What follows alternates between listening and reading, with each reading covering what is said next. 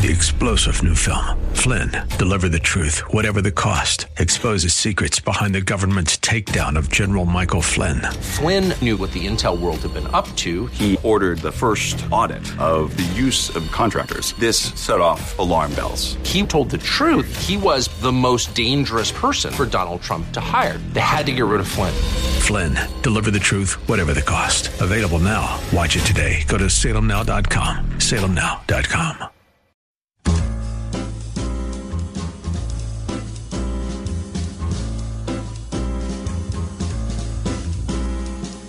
Welcome to another edition of The Ride Home with John and Kathy, live from the Salem Pittsburgh studios. And now here are your hosts, John Hall and Kathy Emmons. This is um, this is day three of me taking steroids. so if you need some furniture moved, maybe some heavy boxes, a small car, perhaps. Yeah. I'm feeling that strong and vital. Yeah. Isn't mhm. it weird what they, they do? Yeah, I've only taken steroids one time in my life. Mm-hmm. And I do remember feeling rather energetic. Yeah, my neck size Yeah. has grown. That's Right. I'm in contact with Barry Bonds, as right. a matter of fact. Yeah. You know what I noticed? Uh, you know, I've I've been working with you. T- uh, this is the second bout of when you've taken steroids. Yeah. Here's Lex. See if you have noticed this as well. Oh, okay. uh, when John is on steroids, Yeah. Um, Can hit a fastball. no, he starts talking to each one of us before he gets in our office. Oh, whoa, that's so, interesting. Yeah, really. so he'll be walking down the hall, and his he's like, I'm ready. You know, ten yards from Lexi's office, and he's like, Lex. Uh-huh. It's like the conversation's beginning Yeah. before he's even in the room. You're so right. You're absolutely Thank right. you. He went to go ask me a question. I didn't even see him, and all I heard No, was right. Lex. Right. My wife will yell out, "Here he comes!" like she knows. It's a weird thing. I don't. E- I'm not even really truly aware of it. Quite yeah, honestly. you're just ready to go. yeah. You're, you're be like honest- the hard charger. I like it. I like the feeling. Sure. Yeah. Anyway, I just So you might want to con- consider like a long No, term. no, no, no, because No. there's going to be a downfall to this. There has to be. I was up last night till 1.30, which you know, I'd be happy to be in bed at 10 Were you? And what were you doing? thinking. Were you reading, watching? No, nothing. You were sitting there in silence I was thinking. lying there. You were lying there thinking. Yes. You do that? I do that a lot. Oh, anyway. sure. Yeah, but if I do that for a while, I usually end up, I'll, you know, pick up a book or no. I have hope against hope that, you know, it will come upon me quickly. Oh, and you'll sleep. Yeah, but it doesn't. it. So then that, you go, oh, look at time it is. What the heck? So Listen, I am consumed with the TV program right now that I'm not going to talk about until tomorrow when we're talking about week in review.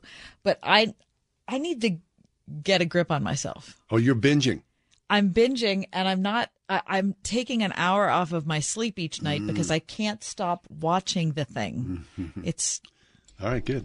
Just that good. That's nothing to brag about. No, I'm, no, tell- it's I'm just, telling uh, you about my weakness, but it is a very compelling program. Nice. A little hidden treasure. You It's have. not The Bachelorette. Oh, that's a shame. Oh, It's we not. missed the final anyway. I know. We're disappointed about that. I wonder who won. I don't An know. architect. Lex, did you watch it? No, she. Not, not No, I did not. I was rooting for the um, medicine expert. I was hoping for the farmer myself, right? Because God knows we need farmers. I like. I want to know what that is. I- I've been thinking medicine about it. expert. Yeah, what's a medicine expert? Could be anything. I mean, you could be a medical salesperson, a pharmacist tech, A doctor. physician? Yeah. I don't know. Someone who is a drug user. Oh, right, right. Yeah, it's a wide umbrella. It is what you're is. saying. It Yeah, is. uh-huh, and I, I feel like I've never heard that label applied to anyone until yesterday. Hi, I'm a medicine expert. Hi, I'm a medicine I, expert. I, right now on steroids, I'm a medicine right, expert. a medicine so I could have, you know, yeah. Anyway, Right, I like it. Anyway, right. coming up on today's program, boy, we've got some interesting conversations ahead. you yesterday was no slouch. Today No, I know. Yesterday was a lot. on, yeah. yeah, yeah.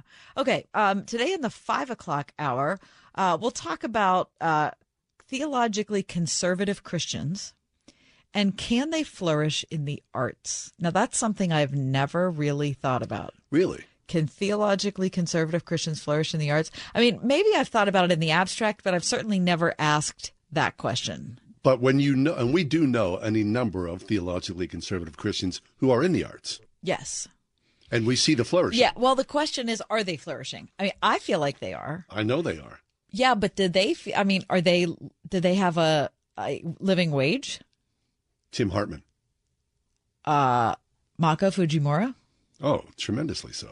Yeah, sure. but yeah, but I mean, are they? Their their art is flourishing from my perspective. yes, Are they? Is their income flourishing? Hmm, okay, curious. Let's All go. right, we're Tim, if you're about that. listening, give us a call. Please give us your uh, Yeah. your tax return. Mako, uh, Tim, either one. Um, also, in the five o'clock hour, Gen Z's aversion to phone calls has created a brutal dating trend. Article in today's New York Post. okay, good. Uh, in the four o'clock hour, uh, this is one of my favorite books I've read this year. It's called Jesus versus Evangelicals, a biblical critique of a wayward movement. We're looking forward to talking to Constantine Campbell, the author of the book, live from Sydney, Australia. Yes, Uh, he's also a jazz musician. Did you know that? I did. Yeah. mhm. Wonder what he plays. I don't know. I'm going to ask him Compare about some that. notes there. Hmm. And also, can a deck of cards make your partner do more chores? I guess it all depends what uh, Mm-hmm. what card game you're playing. There's that and many more things ahead Very nice. on the uh, ride home. today. Okay, so for the Thursday edition, as we always do, we check in with the news. There's a lot of, of news. Today. I could have done the top eight Oh. at four today. All right, so I mean, I limited it, but I could have. pare down to the best of the news stories. Mm-hmm. Without further ado, then, Kath, please give us the top four at four. It's Thursday, August 24th, 2023. Number one.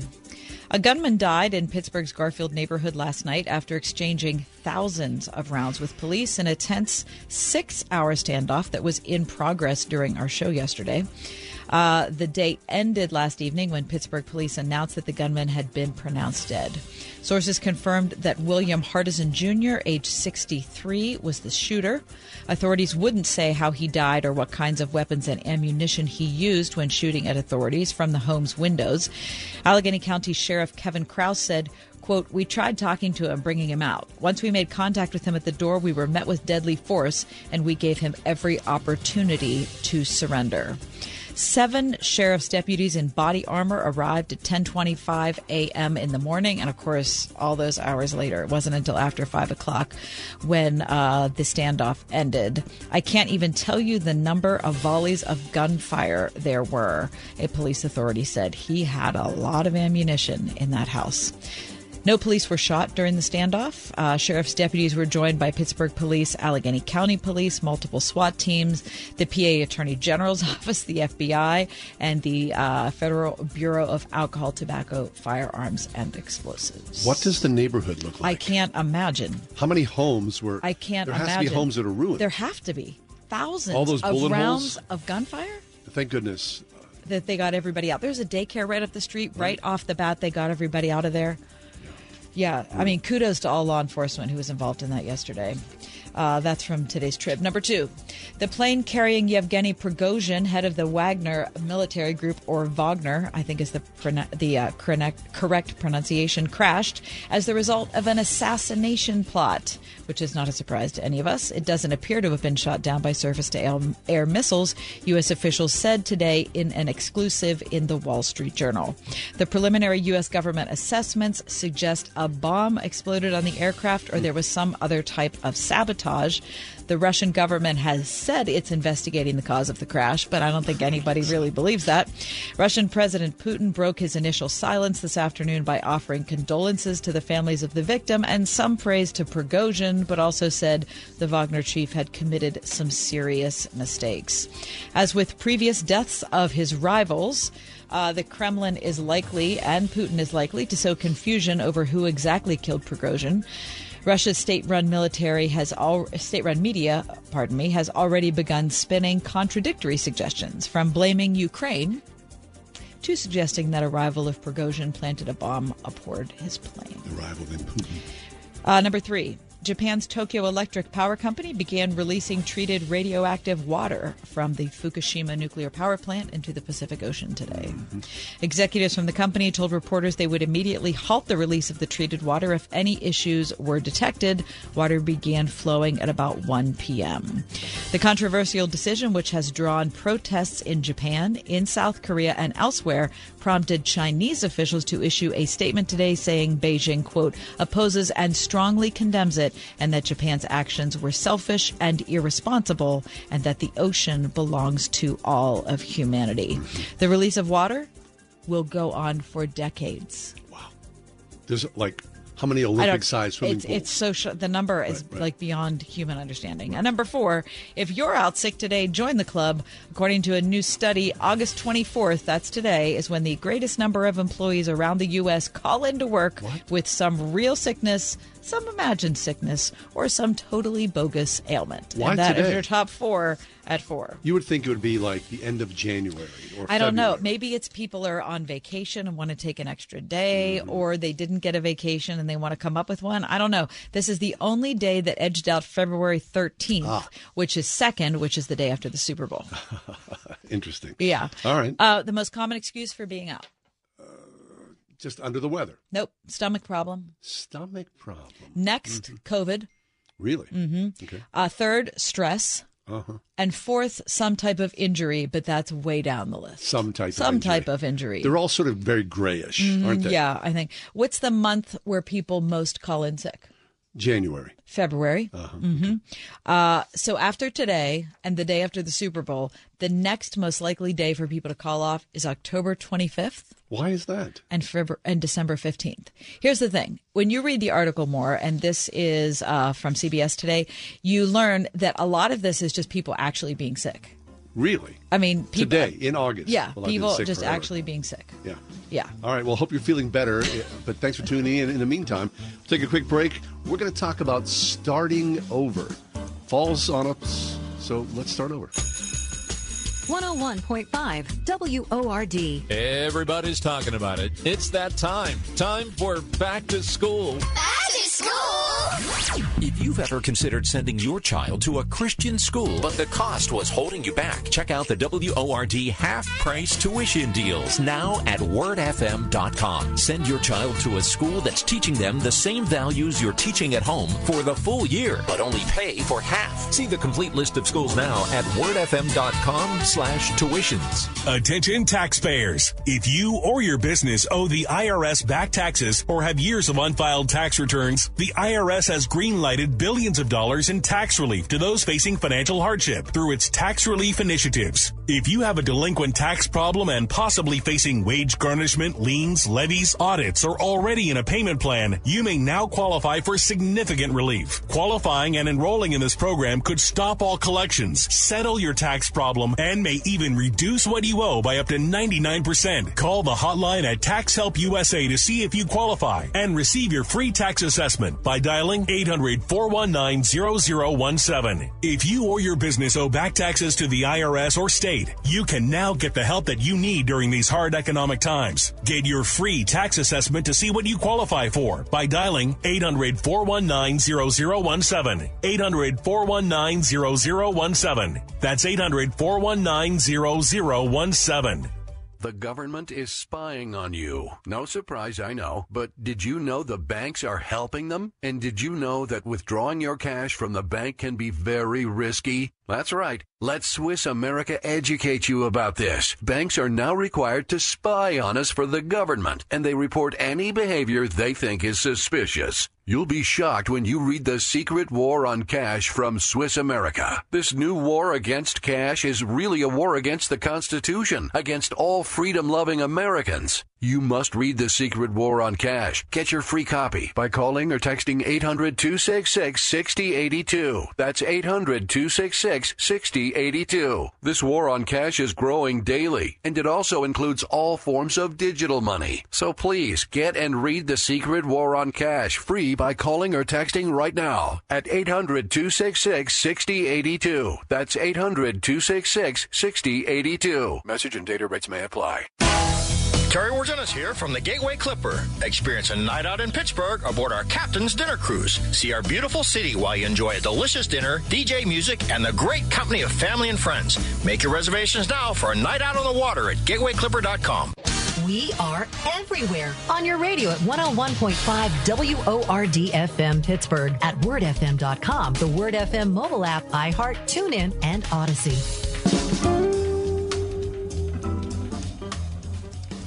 We all go through seasons, right? We're engaged, active, whether it's with worship or exercise or learning. And then, you know, like everything, it wanes for a while. But now where we are, especially on the calendar, here we are. Kids are almost, you know, some kids are back to school. Of course, colleges are starting up here. And, you know, before you know it, summer's over, fall's on us. So what is it like to actively start over? Kurt Bjorklund's back with us. Kurt's been a regular guest of ours over the years. He is senior pastor at Orchard Hill Church. And to Kurt, thanks for joining us to talk about starting over. It's great to be with you today. I think starting over is hard. You I've. I've done it a couple times. I remember um, I, you know, went and got my undergrad degree, Kurt, um, and then worked for five or six years, seven years in the field, and decided to go back to art school and do something totally different. And that was very hard for me to go from like a super academic discipline to an art school. It was like. Uh, I thought, what am I doing here? I don't belong here. I'm going to fail here. You know, that, that was hard to start over. The other thing I think of is after I had my kids, I was home for 10 years and then got back into the workforce. Holy cow, was that hard. Um, and I'm sure, you know, after marriages end or uh, people who are forcibly retired or lose employment or have been sick for a while. I mean, there's so many different ways of starting over. But once your mind's made up, it can also be very exciting to start over. Yeah, Kurt, what do you think? Yeah, absolutely. I think there's um, obviously different reasons that we start over. Sometimes it's a rhythm of life, like school, as you were saying, John. Sometimes it's a choice, like you were saying, Kathy, where we we're doing one thing and we choose actively to do another thing, and sometimes they're forced on us in ways that we would not like to have them be hmm. forced on us. Hmm. Those kinds of changes. And so that actually does make a difference in how we approach starting over. Maybe not the actual approach in terms of once we're in it, but in terms of our motivation, our thought process, because we have to do some work, probably in ourselves, if it's forced on us in a way that we may not have to if we have a choice about it. You know, somebody who whose marriage ends and it wasn't their choice they have to grieve that in a way that's different than somebody who says we decided to move somewhere new. And although they still grieve the loss, it's a different kind of grieving. So, as as I reflect on this this topic, uh, there's a couple things that that strike me. One is that there's a sense in which starting over for everybody has so many possibilities and I think of Philippians 3 with the passage about forgetting what's behind and pressing on toward what's ahead, which is obviously about a spiritual journey, but without a doubt telling us to leave behind one thing to grab something new. And sometimes we start over, but we stay anchored to something that keeps us from actually grabbing the something new. We keep thinking we can go back to what we had or that we can not necessarily go fully in with whatever it is we're doing. And and part of it is going fully in. But that leads me to kind of a second thought that I think is um, equally important, and that is when we go fully in, we also have to have the certainty that our identity is rooted in something greater than this new start. Hmm. And what I mean hmm. by that, I think, especially as a Christian, what a lot of people do is they'll say, well, God's going to help me and I'm going to start over. And then they start over in something new job, new marriage, new location. And and what they're doing is they're loading all of their identity into that so that if it goes well, they feel like they've been successful and God's with them. And if it doesn't go well, then they feel like God has somehow let them down oh, and they're not worthwhile. And so it, it, it strikes me that, yes, go all in, go for what you have. But the way to really do that is to actually do the soul work that says my identity is actually being a love child of God because of what Jesus Christ has done for me on the cross, not in whether or not I succeed in this new venture. And it's actually that that frees you up. You know, if you're a, a school kid starting a new year of school, maybe a new school building, and it's all about being popular, getting good grades, something like that. And your mindset is, oh, I need God to help me with that. Mm. Well, if all of a sudden you're, you, know, some kid is mean and you're not as popular as you thought you should be, you get a bad grade. Now you have a have a crisis on your hand. Whereas if you go into that school saying, I would love to be popular, I'd love to get good grades, but I am loved by God regardless of whether I'm popular, regardless of whether or not I get good grades. And that actually is more important. Now you're free to do those things without loading all this pressure on yourself that makes it um, this overwhelming process to say, I'm starting over and I have to get this one right because my whole identity rests on that. Hmm. Well, that's so smart, Kurt. So there is a surrender in the process, right? I'm going to start something new, but first I'll surrender and know that my identity is in Christ. So whatever comes my way, so be it.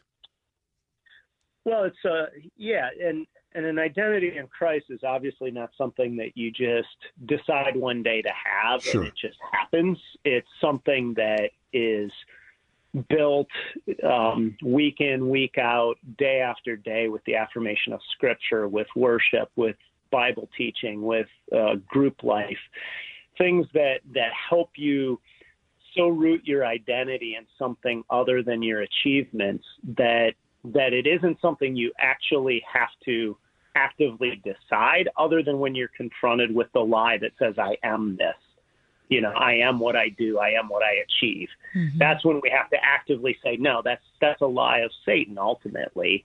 And I am defined by how God sees me, which is not whether or not I achieve in this. And I and again, I think it actually allows us to to pursue goals harder. Um, you know, if you uh, can say, hey, whether I make this team or not, I am loved by God and don't have more value to humanity because I make this team. I'll be disappointed if I don't make the team, but I can pursue that with a freedom that says whether I make it or not, that's not the most important thing about me. And you know, when you think about bigger kind of starting over, whether it be a new marriage or a mid-career change or moving somewhere, again, if we load everything into that, then we put pressure on that situation that it was never intended to carry for us. Mhm. And then it, it can become an idol super quick, right? Or we maybe realize that we've already made it one, or it's always been one for us, but we didn't re- we didn't get it. Yeah, absolutely. Absolutely. So yeah, it's a I think it's a challenge and it's obviously um, you know, forgetting what's behind and going for it is yeah. are great things. And but but if we load too much into it again, we can just put ourselves in in a spiritual peril that we didn't even realize. All we were trying to do is improve ourselves. And and again, self improvement, it's good. It, I think it's even biblical, but it's uh but it's a two edged sword. The Reverend Kurt Bjorklund's with us, senior pastor at Orchard Hill Church. Uh, we'll talk about Orchard Hill before we finish out our time with Kurt. Um, but uh, uh, Kurt, you know, I was we're we're talking to uh, this author Constantine Campbell, who has written a book called Jesus versus Evangelicals uh, in just a little bit, and boy, it, it was really uh, convicting reading his book because there's so much of our culture that creeps into our Christianity, and I, I'm sure that's the case with every Christian in every time period in every uh, place on the globe. Can't avoid it. You can't avoid it. But at the same time, it's important to recognize it. And that's the same with achievement or starting over, right? Is that we're formed by the kind of culture and family and, you know, community we're in. Oh, absolutely. A lot of times, even you'll hear this in Christian parents like, all I need to do to help my child beat depression or anxiety is help them find the one thing they're good at. And so if it isn't grades, then it's going to be dance. And if it isn't dance, it'll be, you know, uh, lacrosse or whatever it is. And they just keep cycling through things. But what they're doing is unintentionally reinforcing a cultural narrative that says, my value is that I'm good at something Hmm. and and then sometimes we can even put it into a spiritual arena where it's well i'm good if i'm a good christian. And again the gospel message is ultimately your goodness is imputed to you from jesus christ. And that is a standing that doesn't come and go based on on those achievements. And so uh, again the the more parents can help kids um, live in that reality as they're starting new projects, as they're starting again, it allows them to to pursue it without it being um, loaded with with all kinds of extra uh, importance or idol like qualities, as you say, Kathy. That's good. The joys and perils hard. of starting over without Christ in your first identity. Kurt Bjorklund from Orchard Hill Church. Uh, Kurt, uh, speaking of starting over, uh, let's talk about Orchard Hill and uh, what's about to happen uh, with the new fall season. Yeah, so this weekend we have a fall festival happening at our Wexford campus uh, for both our Strip District campus and Wexford campuses. Great thing. Uh, if you're interested, there's information on the church website, orchardhillchurch.com. Uh, there's men's events, women's events, all kinds of studies starting. There's the every weekend worship uh, that's now happening, will be happening in five locations uh, starting this fall. Uh, so we have our Wexford campus and then uh, the Strip District, one in Butler. Uh, those are all pretty well established campuses with buildings and everything. And then uh, a community gathering that's happening toward a campus, hopefully in South Point, and a new launch group starting up in Beaver uh, this fall. And so, uh, so a lot of opportunities to be engaged in community worship um, helping to reshape communities uh, by embodying the gospel, hopefully in each of those those spaces. Amen. Congratulations. That's really excellent. Orchard Hill on the move as uh, the fall season gets underway. Kurt, it's always a pleasure. Thank you so Thank much for coming Kurt. with us. Great. Have a great afternoon. You as well. That's Kurt Bjorklund. Check out any of those campuses he talked about, or the main one uh, where you most often see Kurt himself, Mhm. Orchard Hill Church. Coming up next, a New York City park opens a home for retired playground animals. Oh, isn't sweet? This is Kathy Emmons. John and I are grateful for the encouragement we have from all of our advertisers, and especially our friends at Grove City College. Thanks to everyone at Grove City for supporting the ride home. It took a panicked run on a major bank to lead to the second biggest bank failure in U.S. history. And Moody's just downgraded the entire U.S. banking system from stable to negative. Just a reminder why many people diversify their portfolios with something tangible, something that doesn't need bailing out, something that can't vanish into thin air.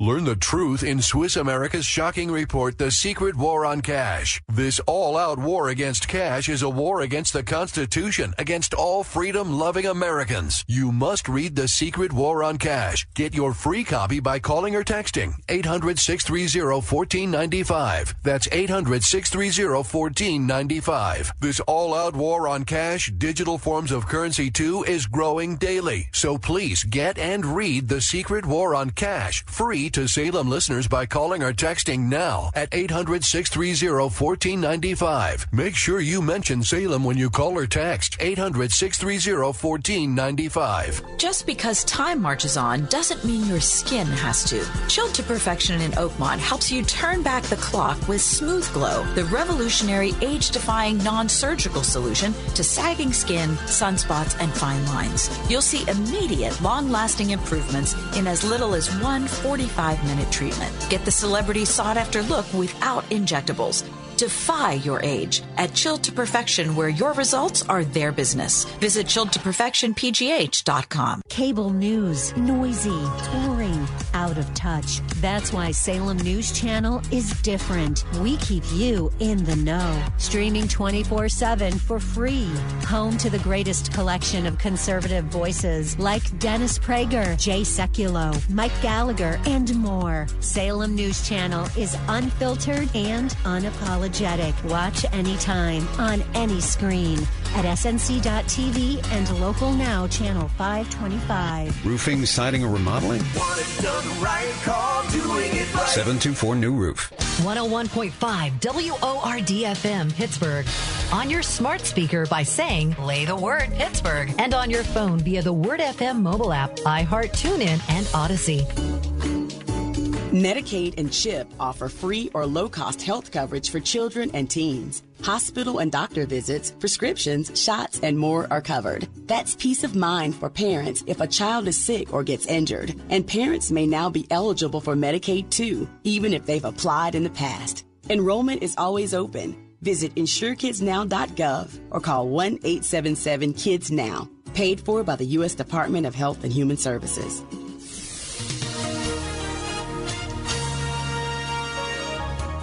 Becoming partly cloudy with a heavy thunderstorm tonight. It'll be warm and humid otherwise. Those storms could bring flooding downpours, hail, and damaging wind gusts. We'll reach a nighttime low of 71. Partly sunny tomorrow, very warm and humid with a thunderstorm in spots at a high of 86. Tomorrow night, partly cloudy and humid with a low of 65. Partly sunny Saturday, remaining humid with a thunderstorm in parts of the area, the high 82. With your AccuWeather forecast, I'm Drew Shannon.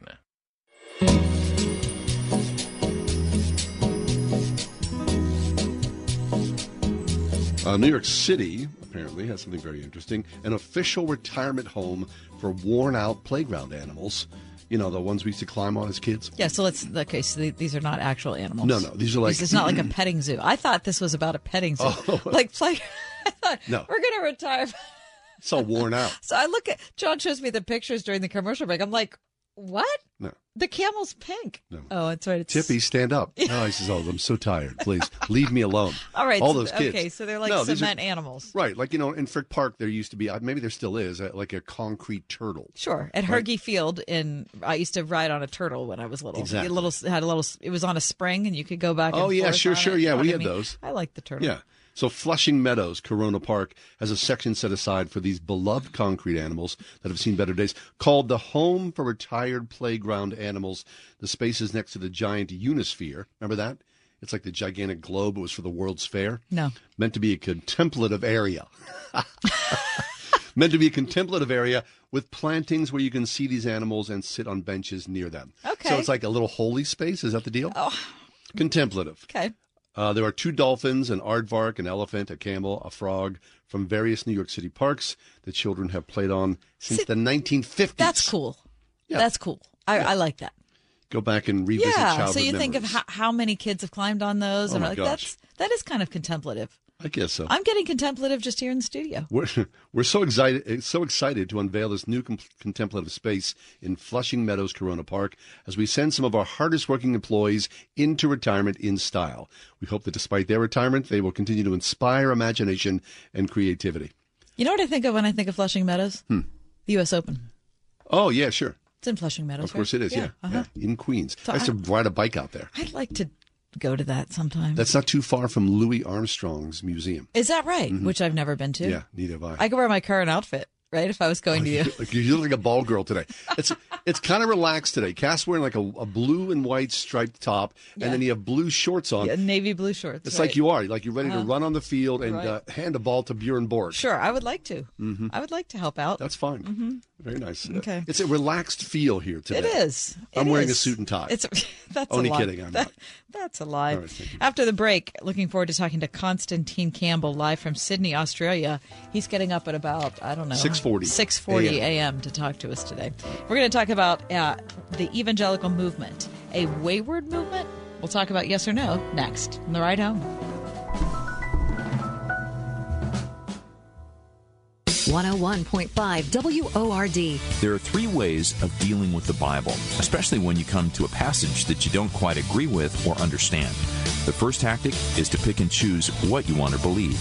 The second is to remain ignorant of what the Bible has to say at all.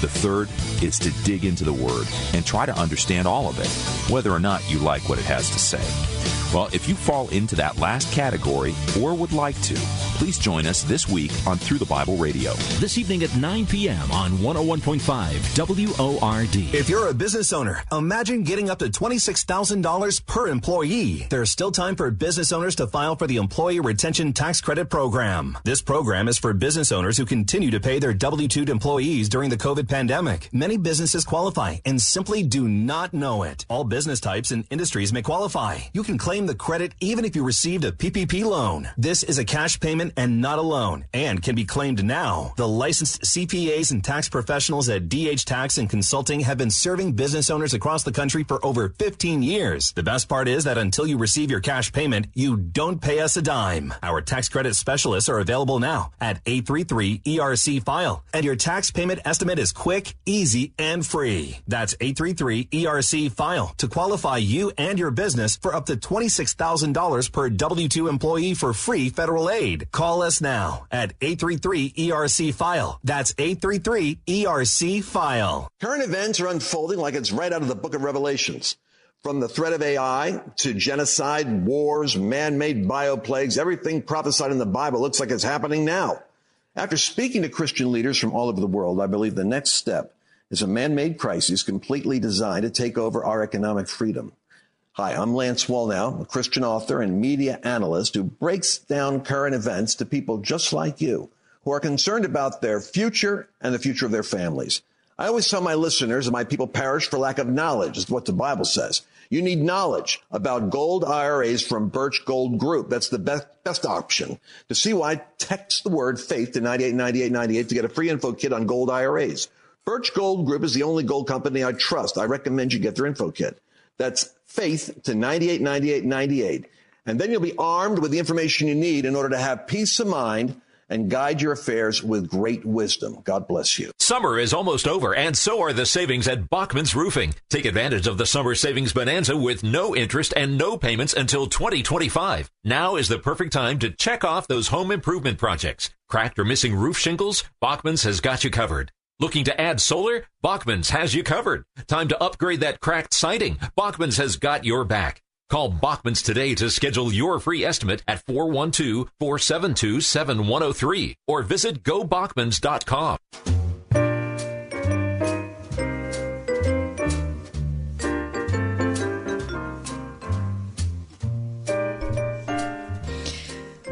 Well, we're so happy to have our next guest with us Mhm. because he has gotten up early for this conversation. Constantine Campbell is with us live from Australia. He's professor and associate research director at the Sydney College of Divinity, also a New Testament scholar, a jazz musician, which we'll talk about before the end of this segment, and the author of several books. Constantine, welcome to the program. Thanks very much, guys. Yeah, it's our pleasure. And as Kath said, thanks for getting up early. I mean, I know it's it's super early. Hope you had some coffee here before you joined us. So, yeah, it's not that early. I'm used to it. oh, good. Okay. Hey, Constantine, we love the work. Uh, Jesus versus evangelicals. Oh. I mean, it's it's really excellent. And in it, in it, you essentially say that you know, evangelicalism is a it's a wayward movement, uh, a movement that has lost its moorings, a pseudo Christianity in some way. So, talk about that Mm. from your perspective. What is it that leads you to think that we have become this? Well, it sounds controversial. Uh, thanks, John. I appreciate that.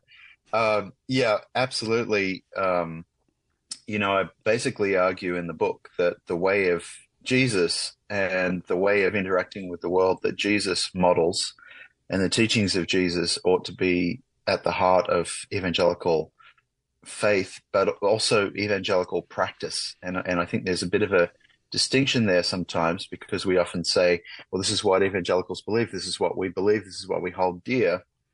Uh, but then the way we act and the way we might interact, you know, in the public square, uh, or the way we interact with our neighbors and so on might reflect something different. And that's often why uh, people who are not Christians sometimes accuse us of being hypocrites. Uh, look, we like Jesus, but we don't like you.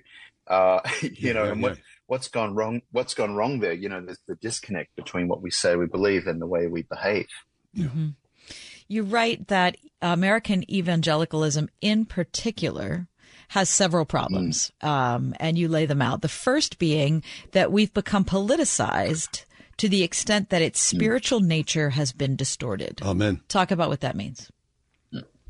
Yeah, um, there's, you know, really since the European settlement of uh, North America, there's been a sense that you know America is is kind of God's country, and there's and Christians have have there's always been a, a, a strand of Christianity, if not the majority in America, where um, there's a sense that we we have to preserve this country to be God's you know sort of holy place, and uh, even promises made to Israel in the Bible were applied to the United States and so on. Uh, So and this, is kind of really, the second promised land. yeah, in a way, absolutely, and and I can understand where it comes from because you know the Puritans were escaping religious persecution, and and this and America represented a, a, a you know God's grace and opportunity to worship Him freely, you know, without persecution, and so it really comes from this profound thankfulness, I think, um, and that, that God has really intervened to make this happen. But what's happened in the interim is um, rather than giving everyone that freedom uh, to worship as they see fit or not worship as it may be, there's a sense of no, no, no. This is a Christian country. We've got to we've got to fight to retain this Christian origin, uh, and and we'll we'll use any means to do it. We'll fight dirty in politics. We'll you know align, align ourselves to leaders who are maybe morally bankrupt and etc. etc. because what's most important is you know that this is a Christian nation. Uh, and that really, in my view, has led to a number of distortions of the Christian faith and has misrepresented the cause of Christ in the public square. Yes. And, and of course, America isn't mentioned in Scripture, but mm. the only other country that is, right. Israel's mentioned. Yeah, that's right. Yeah. Uh, and that's a specific uh, time and place in the purposes of God. You know, the Bible presents Israel as um, you know, the recipient of his blessing and they enter into a covenant through Moses. But it also teaches that yeah, there's a new covenant through Jesus for people of all nations. And so, um, even though Israel retains a special place in the purposes of God, it's unique. It's, it's not, it's not for any other country to jump in and claim those, those promises that are unique for Israel. Mm-hmm. So, talk about the distance from which you see this. Um, you're all the way on the mm. other side of the globe. Uh, we are enmeshed, yeah. deeply embedded. Yeah, data embedded is a good word. Uh, so, um, what does that distance afford you? Yeah, um, great question, Kathy. Um, well, I, I, did live in the Chicago area for uh, about five and a half years, um, teaching in an, at um, at a seminary there. Uh, and so I, I have sort of seen things up close, mm-hmm. and I've mm-hmm. been a frequent visitor for maybe 20 years, visiting almost every year. Um, but I think um, being distant and, and coming from different culture, it does help to see what, for those within it, might be blind spots. And I, I sort of make the case in the book that we, we all have our blind spots, right? You know, so this isn't this isn't sort of throwing stones or, or anything like that. You know, here in Australia, we have our blind spots too, but by definition, I, I need someone else to show me what they are. Uh, and you can't see them when you're in the middle of it often. And um, so I think a little bit of uh, geographical distance, but also cultural difference, uh, distance, I should say, cultural distance helps to say, um, you know, to my friends, my brothers and sisters in the US, hey, you know, um, I think you know, maybe you should rethink this, you know, or, or, maybe maybe something has gone wrong in the way that you're expressing your faith in Jesus, uh, or or the way you want to engage the world around you. Um, maybe you know, take a look at the way other cultures uh, express Christianity. Uh, not that anyone is perfect sure. in doing this, you know, we, you know, but there are lessons we can learn from each other, just as there are lessons that we can learn from um, African Christians, we can learn from European Christians, we can learn from Asian Christians, uh, and and those and the way they're doing things might expose our own problems. Interesting. We're talking with Constantine Campbell. His new work is called Jesus versus Evangelicals: A Biblical Critique of a Wayward Movement. Uh, let's talk about something you know very specific, Constantine. I mean, you know, um, sure we've just gone. We're we're, we're still deeply involved in um, the the Trump um, movement. Of course, um, mm. here we are on the precipice. So we just had a, a Republican debate last night. Now, of course, um, yeah. say what you will about uh, former President Trump, and there's uh, there's mountains to say about that. But you know, one of the things yeah. that he promised and one of the things he delivered it on was the repeal of Roe v. Wade because he appointed mm. three conservative Supreme Court justices. I, I'd say that's a yeah. good thing but I also hmm. think mm. it's very messy and comes with a very, very steep cost. Um, it it yeah. meshes together evangelicalism and the culture wars. Can you talk about that? Uh, uh, absolutely. I think you articulated that very well. Um, I'm look. I am 100% opposed to abortion. You know, I think it's a terrible, uh, terrible thing, and um, in in some ways, I'm really glad that Roe v. Wade has been repealed. But as you say, it came at a huge cost, and also I think it needs to be said that um, um, making uh, abortion illegal as it's become now in several states actually statistically shows it it doesn't slow it down. It just makes it more dangerous. And um, this is um, what I think the heart of the problem is is is trying to um, control people's moral choices through political power. Mm. And the reality is that that does not work because political power and laws do not change people's hearts. Uh, and at the end of the day, what what Christians want to see, I suppose, is you, you want to see people you, you want to see people with their hearts changed, um, which can only really happen through um, through the Holy Spirit, you know, and through persuasion, um, and through you know sharing with people, you know, God's love for them um, in Christ, and and who He really is, and how we can respond to that love, and that's what changes us, so that so that people will want to live uh, in a different way. Um, and so, yes, of course, there's a place for laws to to restrict evil. Like you know, it's good that we have laws against murder, for example, right? Uh, but you know what? It doesn't it doesn't remove the murderous intention.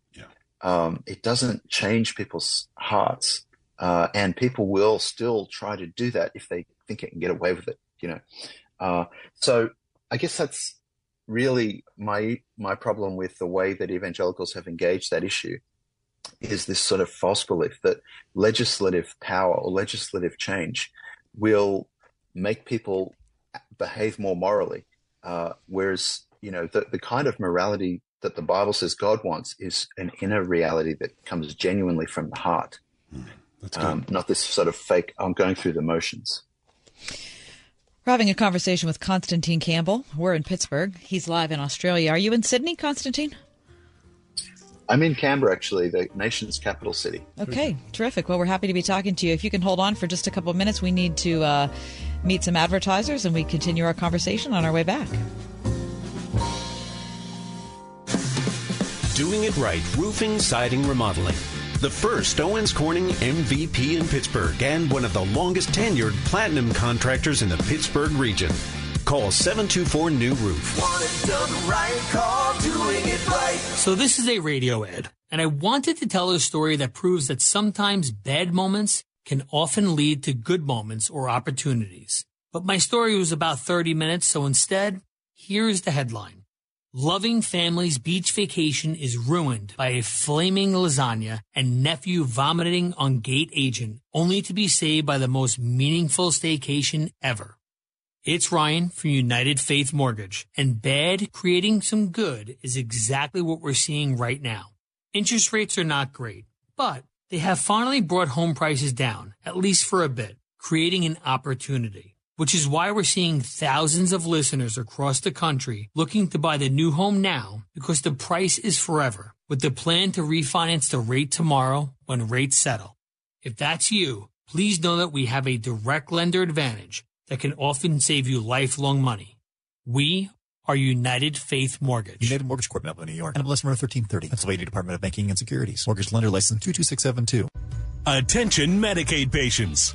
If you're on Medicaid, how would you like if your caretaker was your daughter, your son, your grandchild, or your close friend? If you're on Medicaid, Freedom Care allows you to choose who provides your care, and that caregiver will get paid instantly after their shift. Yes, your caregiver will get paid instantly, and it's 100% free to you if you are on Medicaid. Call 412-990-1365 and ask Freedom Care how to get started with care today. No more worrying about getting care from an aide at an agency. Freedom Care helps you choose who you want to take care of you, and that person gets paid. Call Freedom Care at 412-990-1365. That's 412-990-1365 to get started today. You get a caregiver you know and trust, and they get paid instantly after their shift, and it's free to you. Start now by calling 412-990-1365. That's 412-990-1365. Or go to freedomcare.com.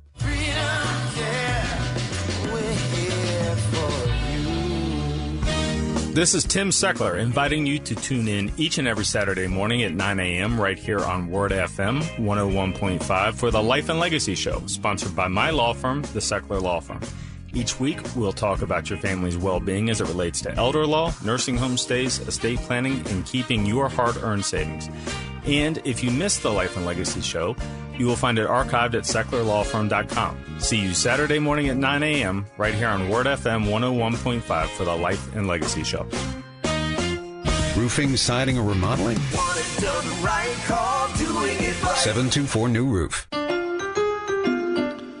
We're talking about the evangelical movement. Jesus versus Evangelicals, a biblical critique of a wayward movement with Constantine Campbell, his brand new work. Constantine, um, you set up several issues uh, that you have uh, with Christianity, some Hmm. or not with Christianity, with evangelicalism, some criticisms that you have. We've already talked about Hmm. a couple of them, um, but I want to bring up um, the idea that evangelicals tend to be highly divisive, exacerbating theological Hmm. and cultural divisions that can create tribal boundaries. Talk about how you see that. Yeah. Yeah, thanks, Kathy. I think this is um, a really um, difficult issue to talk about because it, it's it's sort of invisible, but it's it, it's really at the heart of the way we sort of form, tend to form groups. Uh, and the biggest problem is, and, and, and let me say that forming groups is is natural and, and good to a point, but it also can create some negative consequences. And one of the things I think is quite negative in the way that evangelicals do it is you can create a kind of us and them sort of dynamic so that even if someone over there, well, they might, you know, profess faith in Jesus, they might believe the Bible, you know, they might um, go to church, they regard themselves as Christians, right? But because they're, they maybe have this little theological difference or, uh, you know, sort of the way they do things is a little, they use liturgy perhaps, and, and we don't use liturgy or, you know, they sing those sort of songs. We don't sing those sort of songs. Then they're, they're the other, you know, and they're, they're a little bit suspect or maybe Mhm. even they're, they're not really, they're not even really Christians. They think they are, but they're not, you know, this sort of thing. Uh, we're the, we're the real, we're the real believers.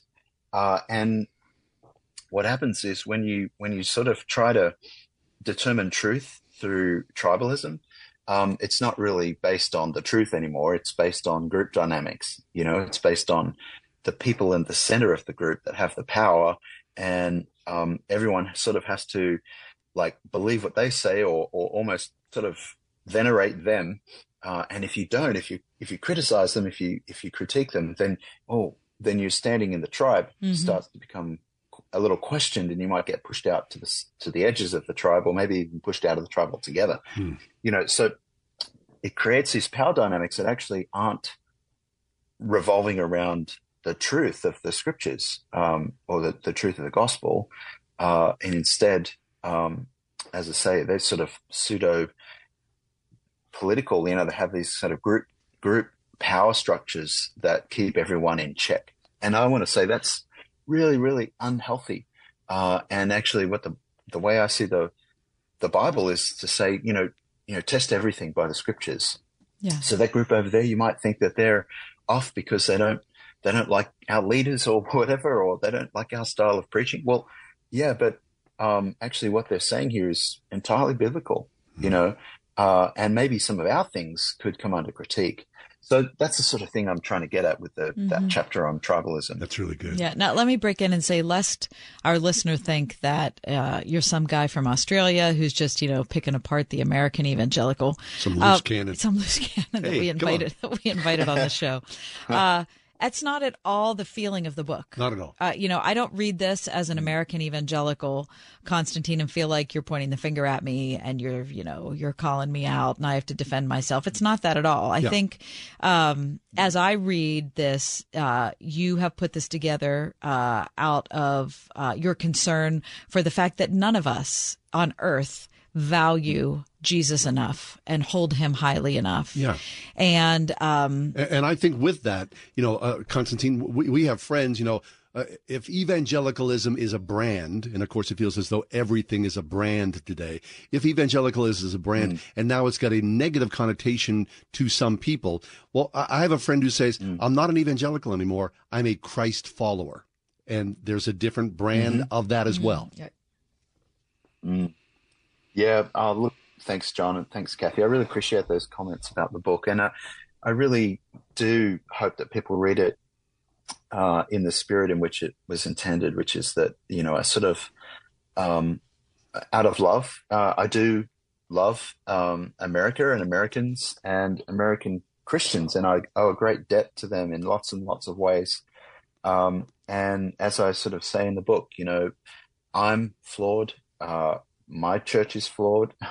you know, Christianity in Australia is flawed in lots of ways, and we're all trying to honor Christ and, and be better at doing that. You know, um, and um, and as we mentioned before, sometimes it takes someone from the outside to point these things out. But um, the branding question absolutely is a really important one, and I, I guess I sort of came to that conclusion over years here in Australia, where you know people would say, "Oh, you're not one of those evangelicals, are you?" And I'd say, "Well, well, it depends what you mean." Um, and they'd usually, nearly without exception, point to American examples of evangelicalism. Uh, and I'd say, well, okay, well, we mean something different. You know, what does an evangelical, what does that word mean? Uh, and, and, you know, you start to see that the, the label has major problems. Sorry to have to close you down, Constantine, but that's the music, which means that our hour okay. is almost up. The book is called Jesus versus Evangelicals: A Biblical Critique of a Wayward Movement. It's all, it's August already in 2023. I, this is one of my top five favorite books of the year. Constantine, thank you so much well, for thanks it. Thanks so much. It's our great pleasure. Thanks so much for having me on the show, guys. You as well. We'll take a quick break at the top of the hour. Come back. We got much more underway. Stay with us. We're going to talk about conservative Christians and the flourishing of the arts. That's our five o'clock hour. Stay with us.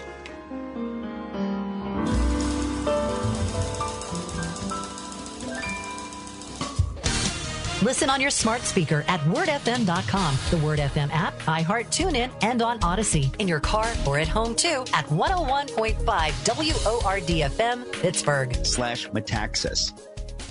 With SRN News, I'm John Scott. The Kremlin has still not commented on Wednesday's plane crash in which Wagner leader Yevgeny Prigozhin is presumed to have died. If this was a deliberate targeting, and that's certainly the belief by most people, then it would be the FSB that's done it. The FSB are the domestic internal intelligence agency in Russia. They are the successors to the KGB, and there is a track record here.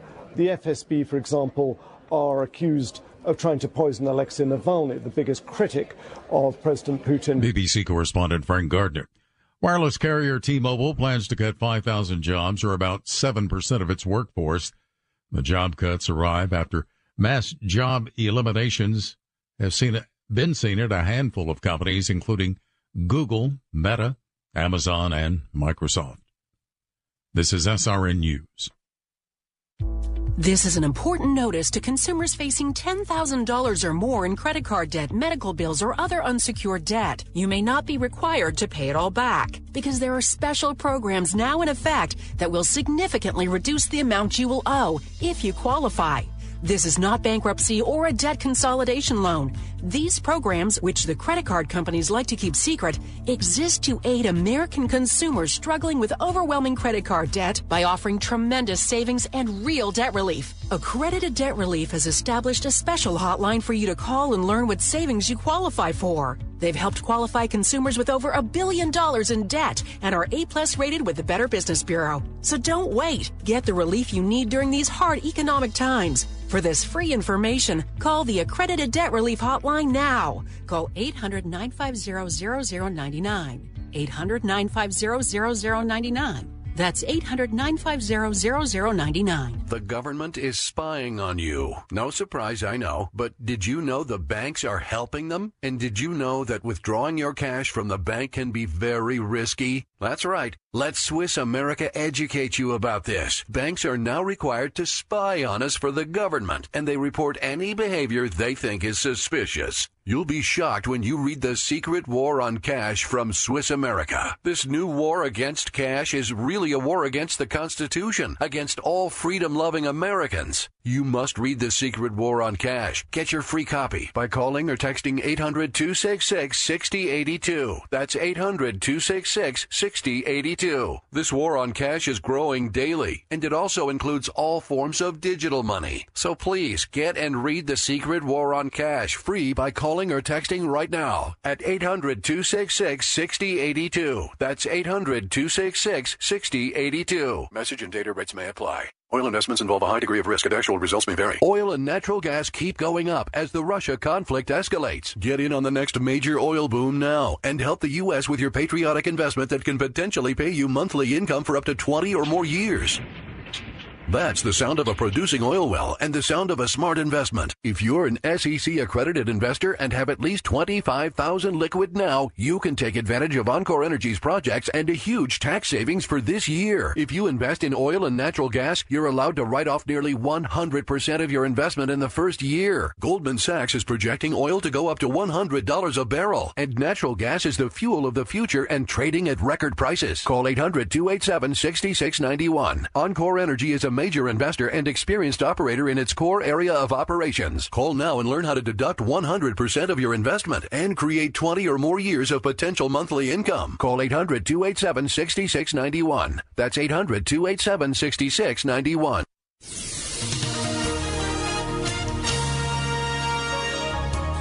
Becoming partly cloudy with a heavy thunderstorm tonight. It'll be warm and humid otherwise. Those storms can bring flooding downpours, hail, and damaging wind gusts. We'll reach a nighttime low of 71. Partly sunny tomorrow, very warm and humid with a thunderstorm in spots at a high of 86. Tomorrow night, partly cloudy and humid with a low of 65. Partly sunny Saturday, remaining humid with a thunderstorm in parts of the area, the high 82. With your AccuWeather forecast, I'm Drew Shannon.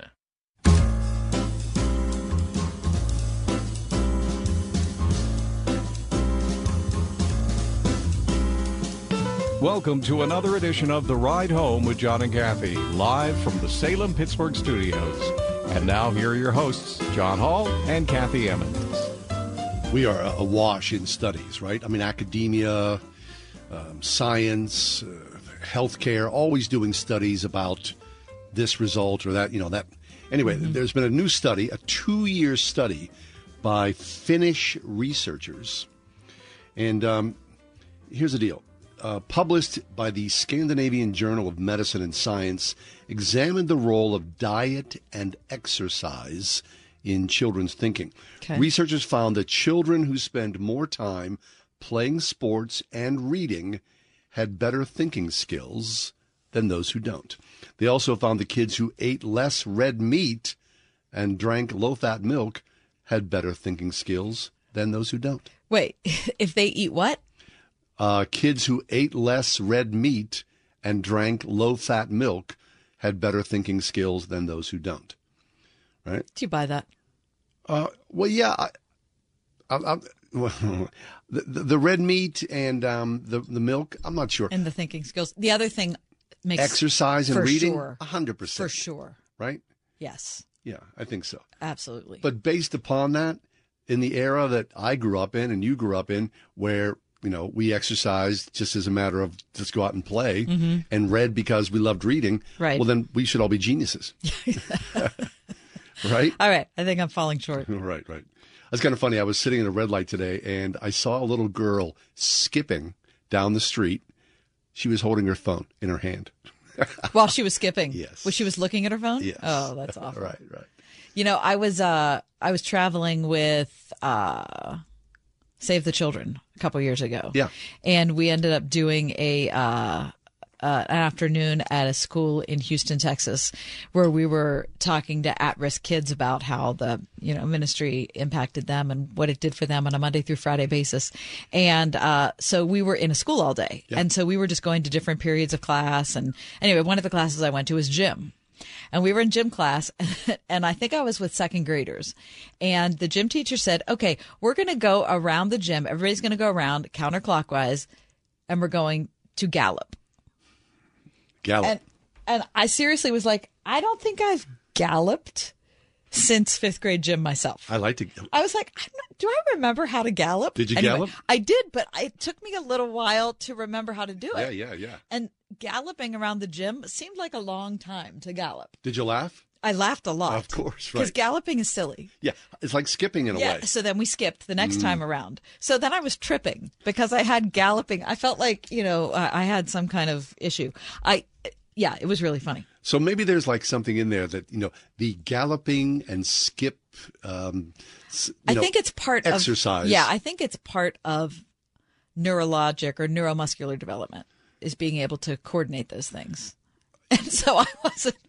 I wasn't a particularly good example. There's something that's weirdly fun about galloping and or skipping Mhm. that, you, like, like you say, you would laugh if you did it. If if you left here and skipped down the hall to the to the restroom and skipped back, you'd probably come back a little different. Yep. hmm Mhm. I think uh, it makes me want to try it.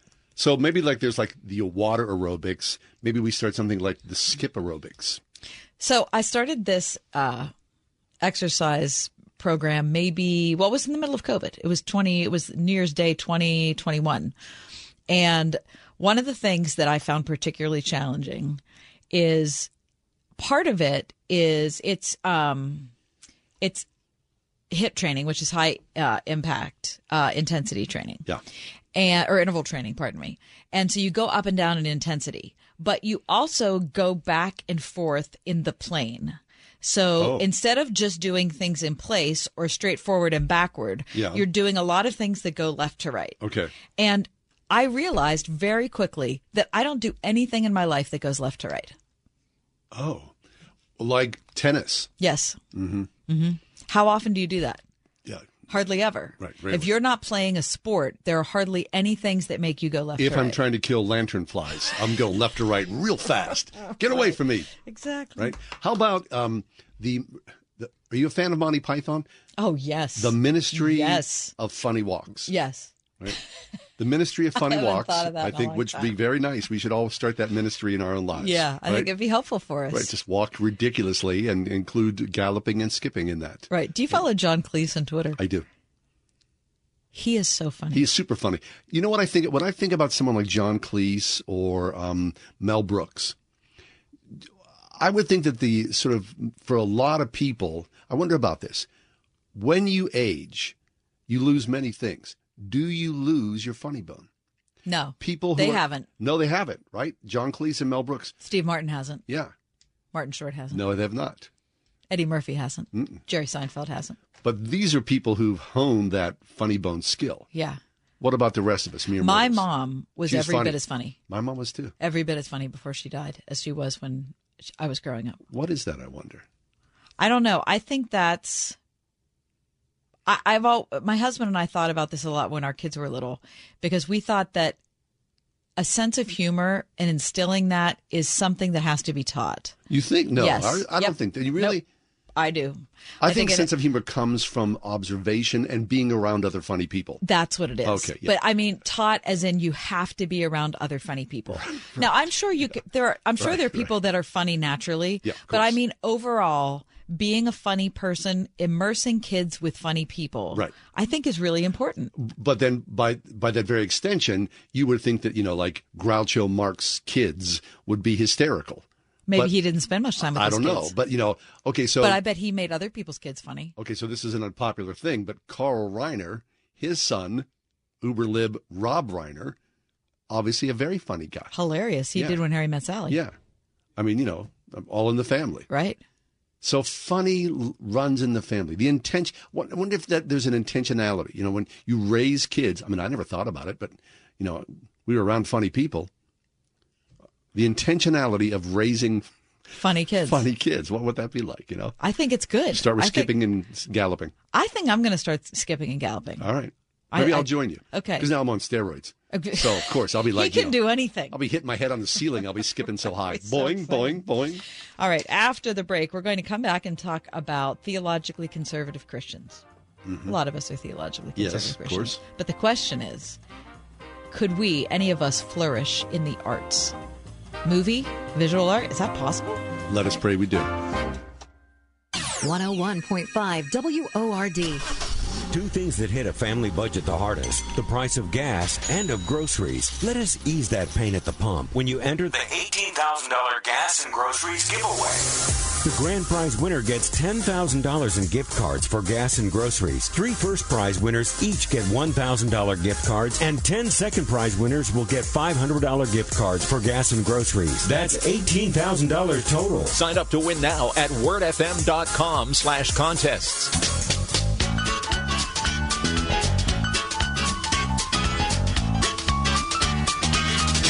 We can hardly believe it, but it's time for the last barbecue of the summer at the Springhouse in 84. Don't miss out on this great summer taste treat and come to the Springhouse this Labor Day for fantastic chicken cooked over the pit with lots of country vegetable casseroles, homemade rolls, homemade desserts, and of course our own Springhouse chocolate milk. Eat in our picnic patch or sun porch or take it home to your own picnic. And although this last chicken barbecue marks the end of the summer at the Springhouse, it also signals the beginning of lots of fun fall events. We'll soon be having hog roasts and pumpkin patch hay rides, plus lots of other special events to celebrate this beautiful autumn time of the year. So be sure to come this Labor Day to the Springhouse and help us celebrate. Attention taxpayers, ready for some bad news? With $80 billion in new funding from Congress, the IRS has launched their most aggressive hiring campaign ever to ramp up enforcement. If you're ignoring your taxes, don't delay another minute because your paycheck, your bank account, even your home or business could already be at risk. Now, here's the good news. Optima Tax Relief, America's number one tax relief firm, can get to work immediately, helping to protect you from the IRS. A plus rated by the Better Business Bureau, their tax attorneys and licensed professionals are experts at resolving tax problems. Let them help determine if you qualify for the Fresh Start Initiative or other powerful IRS tax assistance programs. Take control. Call Optima Tax Relief now for a free consultation. Call 800 965 1433. 800 965 1433. 800 965 1433. Optima Tax Relief. Some restrictions apply. For complete details, please visit OptimaTaxRelief.com. At Chilled to Perfection in Oakmont, you can look perfect at any age. Safe, fast, and completely non invasive. Chilled to Perfection is your all natural way to target stubborn body fat, age spots, cellulite, acne, hair loss, and more. For a limited time, get a cryoskin treatment in the area of your choice plus cryofacial for just 249. Defy your age at Chilled to Perfection, where your results are their business. Visit chilledtoperfectionpgh.com today. If you're a theologically conservative Christian, of course, you hold a very particular, specific worldview. And then you think of the secular world, especially the secular world of the arts, Huh. performance, Yeah, you're talking about movies, music, dance, theater. right? Visual art. Yeah. Can you, as a theologically conservative Christian, flourish in said arts? That's a question that our next guest, Andrew Voigt, uh, proposes. Writer, journalist, former actor who lives near Charlotte, North Carolina. He is a, a grad at Marshall University and he's pursuing his MA in uh, mental health counseling. But he wrote a really insightful piece at the Gospel Coalition with that subject. Can theologically conservative Christians flourish in the arts? And Andrew, welcome to the show. Thank you. Thanks for having me. Andrew, uh, I went to the University of Pittsburgh and did my undergrad, and then I worked in a particular field for a while. And then after six or seven years, I decided that I wanted to do something completely different, and I went to art school. Um, and I, when I started my first night, uh, I felt like I was in a completely different subculture. I mean, I felt so out of place. I felt so unbelievably conventional. And everything about everybody I was with was just pushing the boundaries of whatever. They were the ultimate in unconventional. And I thought, I How do I fit in here? can, I, well, no, I just thought I'll never succeed here. Yeah. There's no way I can succeed here. Um, now, fortunately, I was able to succeed there, but it was just, it was a, it was a very good experience for me to just get out of the, the milieu I was in and had been in for a long time and just jump into a whole other thing. Now, John, on the other hand, has been an actor since he was uh, 18 and made his career uh, in that field for a long time. So both of us have a love for for art. Um, but we see what's And you as well, Yeah, sorry. both. uh, But we see what's happened over the last 50 years in particular, where it seems as if the worldview of a conservative Christian is out of, is really out of step with what's gone on in the world of art. So where does that leave the two of us and you? So I'm going to be truthful with you. I lost you there for a second. Hmm. And I I said, am so and I sorry. said, and I said so many things, Andrew, and yet you have nothing to I know, respond and to. I feel horrible. Um, for some reason, the connection there cut out. It's okay, But no you're here with problem. us now, right? Yeah, Okay, can- good. you can hear us now. I can hear you now, and I am sorry. That's about all right. that. That's, that's all right. Rephrase it. No problem. I can easily rephrase in a faster way. Uh, John made his career in acting for a long time. Uh, Okay. So his love of art has has been, you know, that was his lifeblood from when he was 18 years old. Um, I uh, went to undergrad, worked in uh, another field before I decided to go back to art school. And uh, my first night there felt like there's no possible way I could ever succeed there because I was felt so out of my element, so incredibly square. In comparison to everybody else who was there. And the good news is that John succeeded in acting. I succeeded in art. And uh, to a certain extent, both of us, probably neither one of us as much as we wish we would have. But here we are. But here we are. And but there's we're- you But we're, well. Yeah, but we're both art lovers. uh, but we see in the past, uh, you know, 50 years in particular, it just seems like the world of conservative Christianity and the world of art has just gone farther and farther apart, ideologically speaking. So the question is, where does that leave John and I and you? Oh, that leaves us very uh, confused. I Hmm. think. I I think it leaves us in a place where we have to reimagine what it looks like to be a Christian and a theologically conservative Christian in the arts.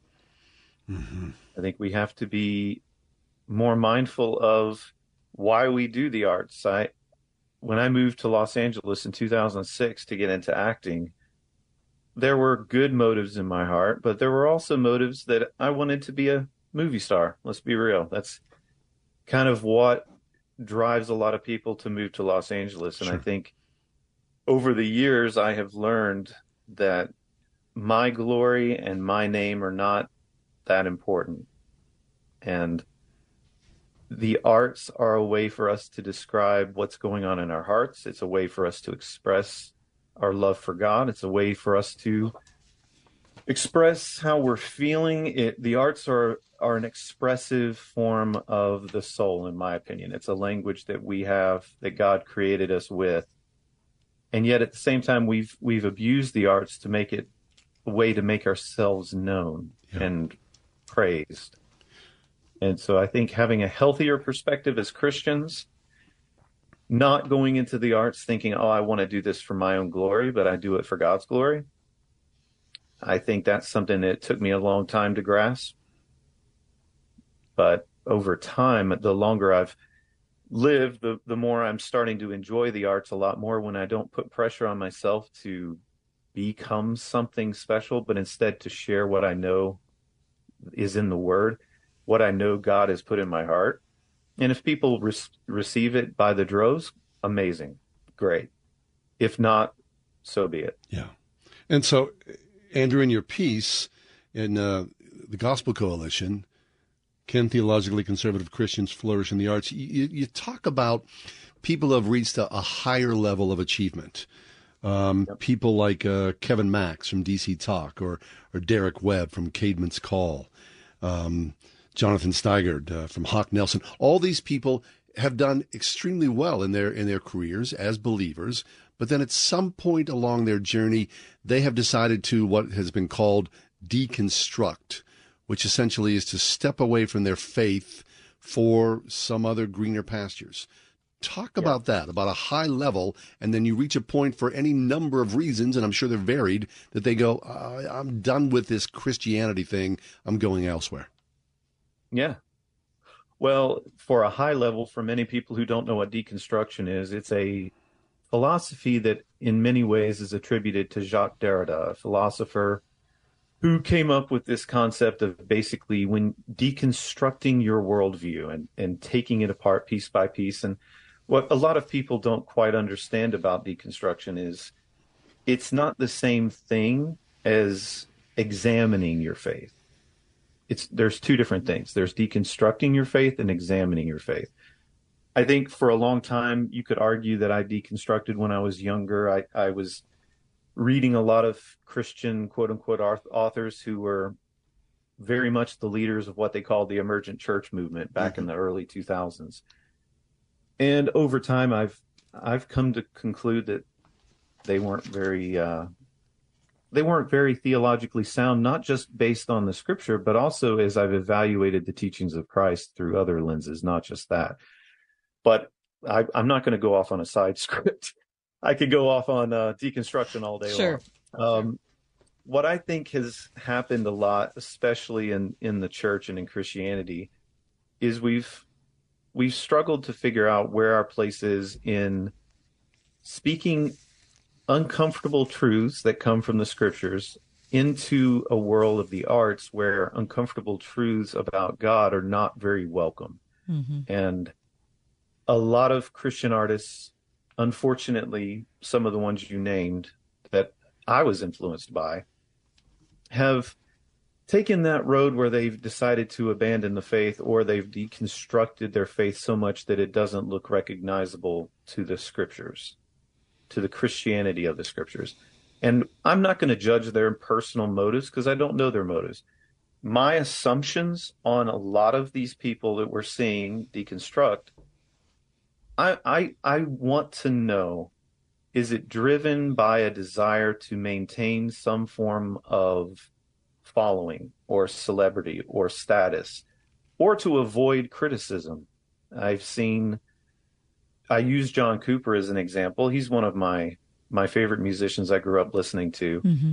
and john even though he's got a good following uh, to be fair the man has gotten criticized a ton I mean, we've got Loudwire constantly talking negatively about him.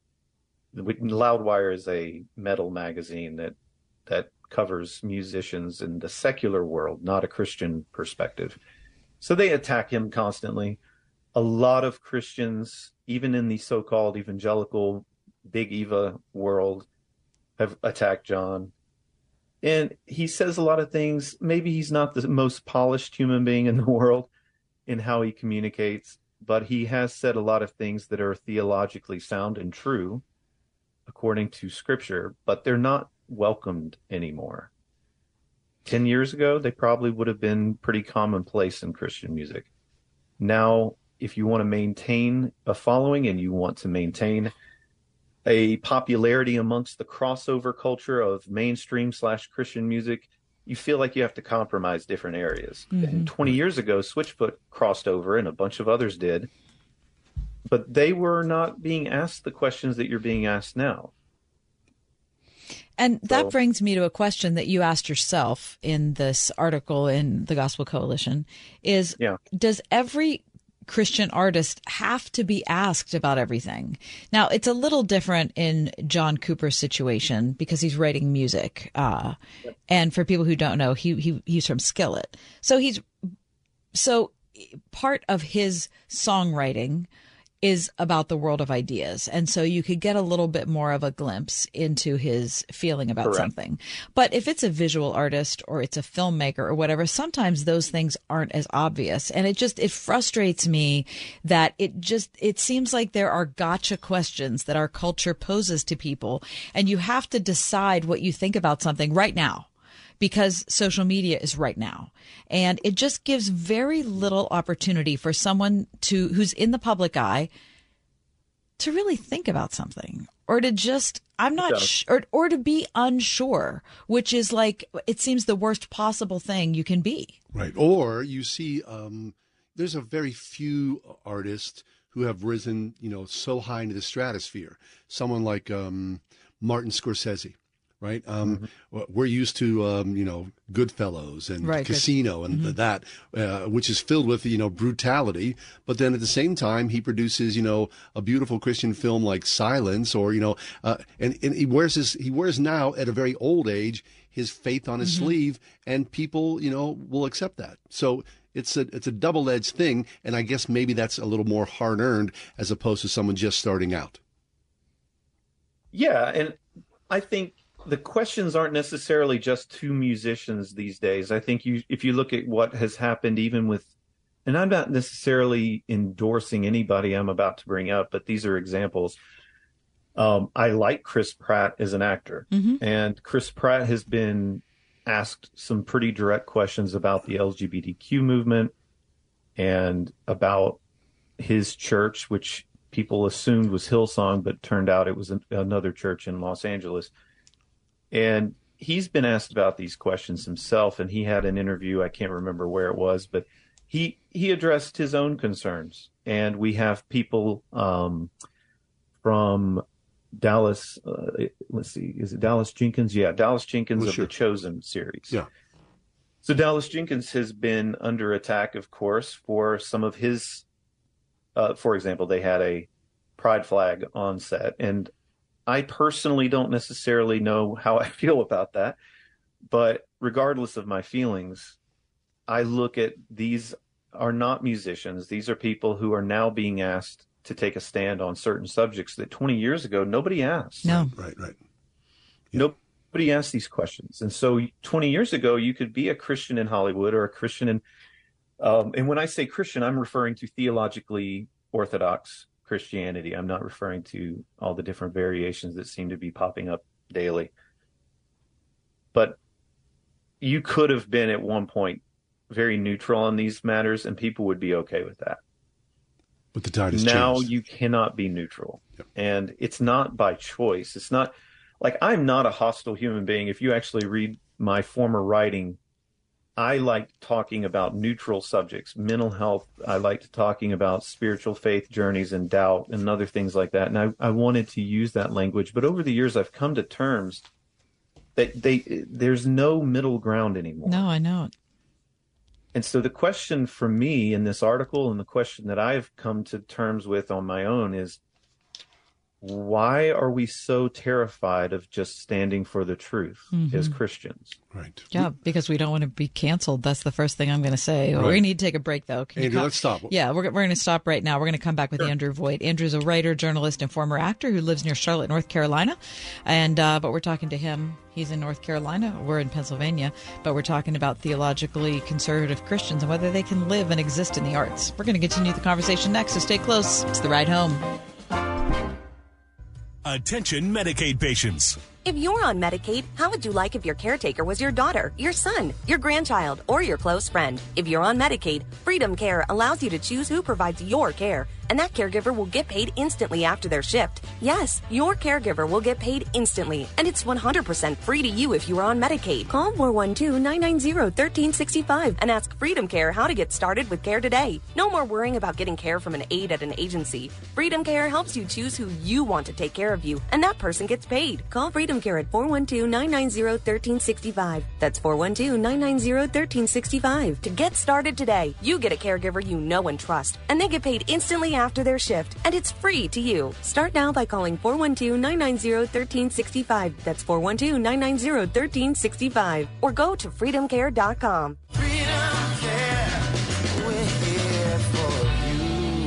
Ron had a tax problem he just couldn't handle on his own. I owed the IRS taxes for over five years, but I didn't have any money to pay the taxes. Those years cost him dearly. Most of it was fees and interest. It was horrible. Ron finally called in the pros. I called Optima Tax Relief, and boy, am I happy I did. The leading tax resolution firm, Optima, is A plus rated by the Better Business Bureau. They've resolved over a billion dollars for their clients. Ron was overjoyed. they settled my account with the IRS. I was ecstatic. They are a lifesaver. They are. I am so happy. Take Ron's advice and call Optima now for a free consultation. Yeah, don't do like I did and wait. Call Optima Tax Relief. Do it now. You'll be ecstatic like me. Call 800 965 1433. 800 965 1433. 800 965 1433. Optima Tax Relief. Testimonial from an actual client. Some restrictions apply. For complete details, please visit OptimaTaxRelief.com.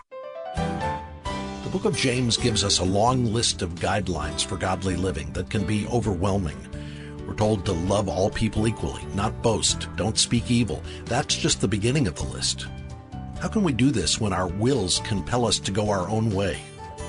The book Radically Whole provides practical help for managing a divided heart. Ask for your copy at truthforlife.org slash donate.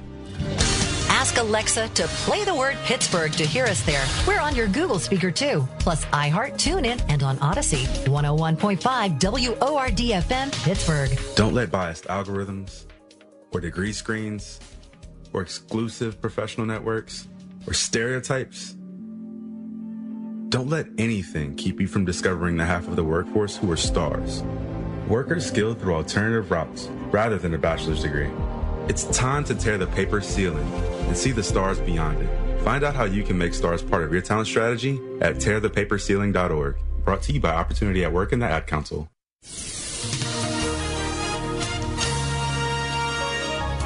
Becoming partly cloudy with a heavy thunderstorm tonight. It'll be warm and humid otherwise. Those storms can bring flooding downpours, hail, and damaging wind gusts. We'll reach a nighttime low of 71. Partly sunny tomorrow, very warm and humid with a thunderstorm in spots at a high of 86. Tomorrow night, partly cloudy and humid with a low of 65. Partly sunny Saturday, remaining humid with a thunderstorm in parts of the area, the high 82. With your AccuWeather forecast, I'm Drew Shannon.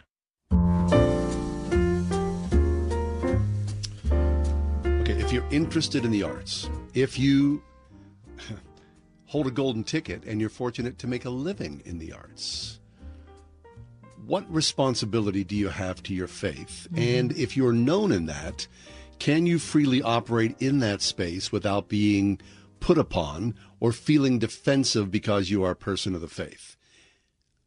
What do you think about, um, you know, there's a whole sliding scale of, of artistry. Uh, and I, I remember, you know, years ago when Thomas Kinkade was, you know, the sort of uh, celebrity Christian artist. Remember, he had stores at, you know, Oh, malls yeah, all over. right. There was a certain, to me, and I know people love this, but there was a certain cheesiness to the art. Mhm. But he was known as, in air quotes, a Christian artist. Some people make that work, right? Some people do make that work. Other people, like Chris Pat, Chris Pratt, um, Are const- constantly at odds with critics. Right.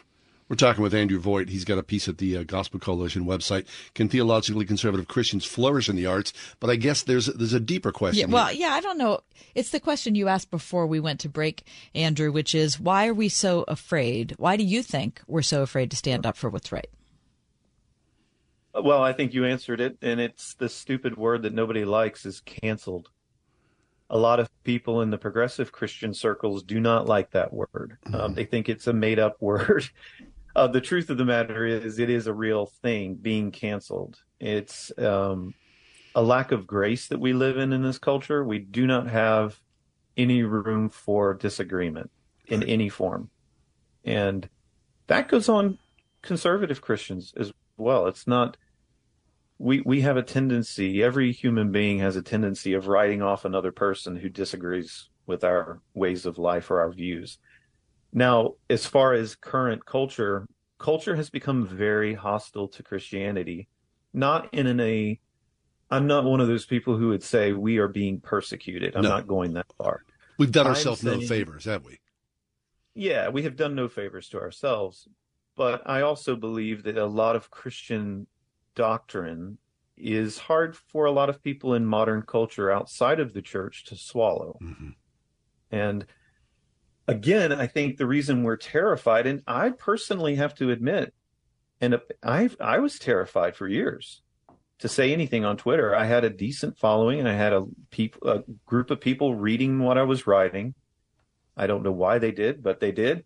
And I was sharing all of this information about my beliefs, but I didn't want to address some of the hard facts because it, I knew that I would get labeled in a certain light that was not positive, especially amongst people in their their millennial generation, which Mhm. I guess in a way I fall within that. I'm kind of in the blurry millennial Gen X age.